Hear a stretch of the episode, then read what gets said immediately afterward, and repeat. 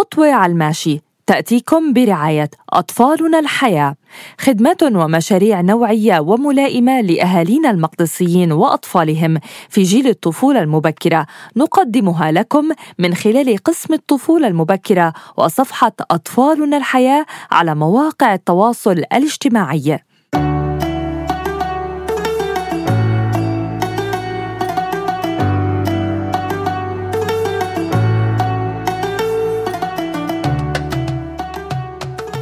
أهلا وسهلا بكل اللي انضموا لنا على السمع هلا وبهي اللحظة من خطوة على الماشي.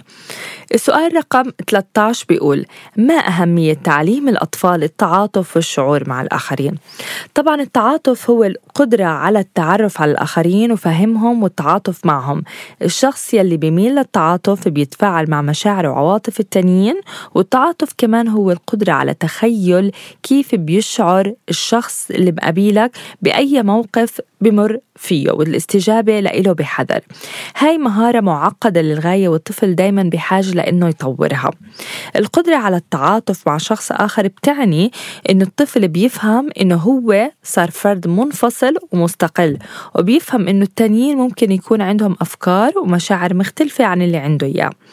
وبصير يدرك المشاعر اللي بيشعر فيها معظم الناس مثل مشاعر السعادة المفاجأة الغضب خيبة الأمل الحزن إلى آخره من هاي المشاعر. كيف يا أمجد فينا ننمي شعور التعاطف والإحساس بالغير عند أولادنا. مرحبا مرام. طبعا إيه أنت هون ذكرتي وقلتي إنه هذا هي قدرة أو هاي هي مهارة إحنا بحاجة دائما ننميها عند الأطفال وأنت عم تحكي إشي كتير صح.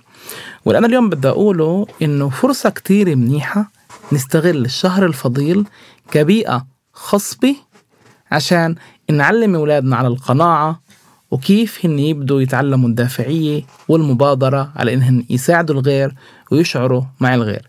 كيف بدنا نعمل إشي كتير هوين طبعا لا يخفى على أي حدا إنه إحنا بالعطاء تبعنا بشهر رمضان المبارك طبعا هو كمان بيزيد حتى إحنا ك... كأشخاص كبار. وطبعا إحنا هون بدناش ننسى إنه أكيد لازم الإنسان يعطي كل السنة ولكن كمان حلو إنه في عنا شهر مخصص بتزيد فيه أكثر الدافعية تبعتنا. أنا هون بقول جدا حلو إنه الأطفال تكون مشاركة في جميع فعاليات العطاء اللي بيعملوها الأهل. يعني مثلا إذا أنا اليوم بدي أطلع إشي معين أو مبلغ مالي معين أعطيه لجمعية أو لمحل محدد حلو إنه طفلي هو يكون يرافقني وهو اللي يروح يسلم هذا المبلغ. أو بالمقابل في عنا كتير مبادرات حلوة في المدارس يلي كمان عمالهم يقوموا في جمع إما طرود غذائية أو إما هن عم بيعملوا إسلال للأطفال المرضى في المستشفيات.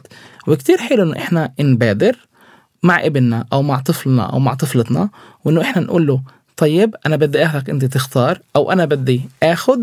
وحلو كتير إذا المعلمة بتكون طالبة شيء واحد أو شيئين لا أنا بقول إذا أنت عندك القدرة فرجي ابنك إنه هو يعطي أكتر.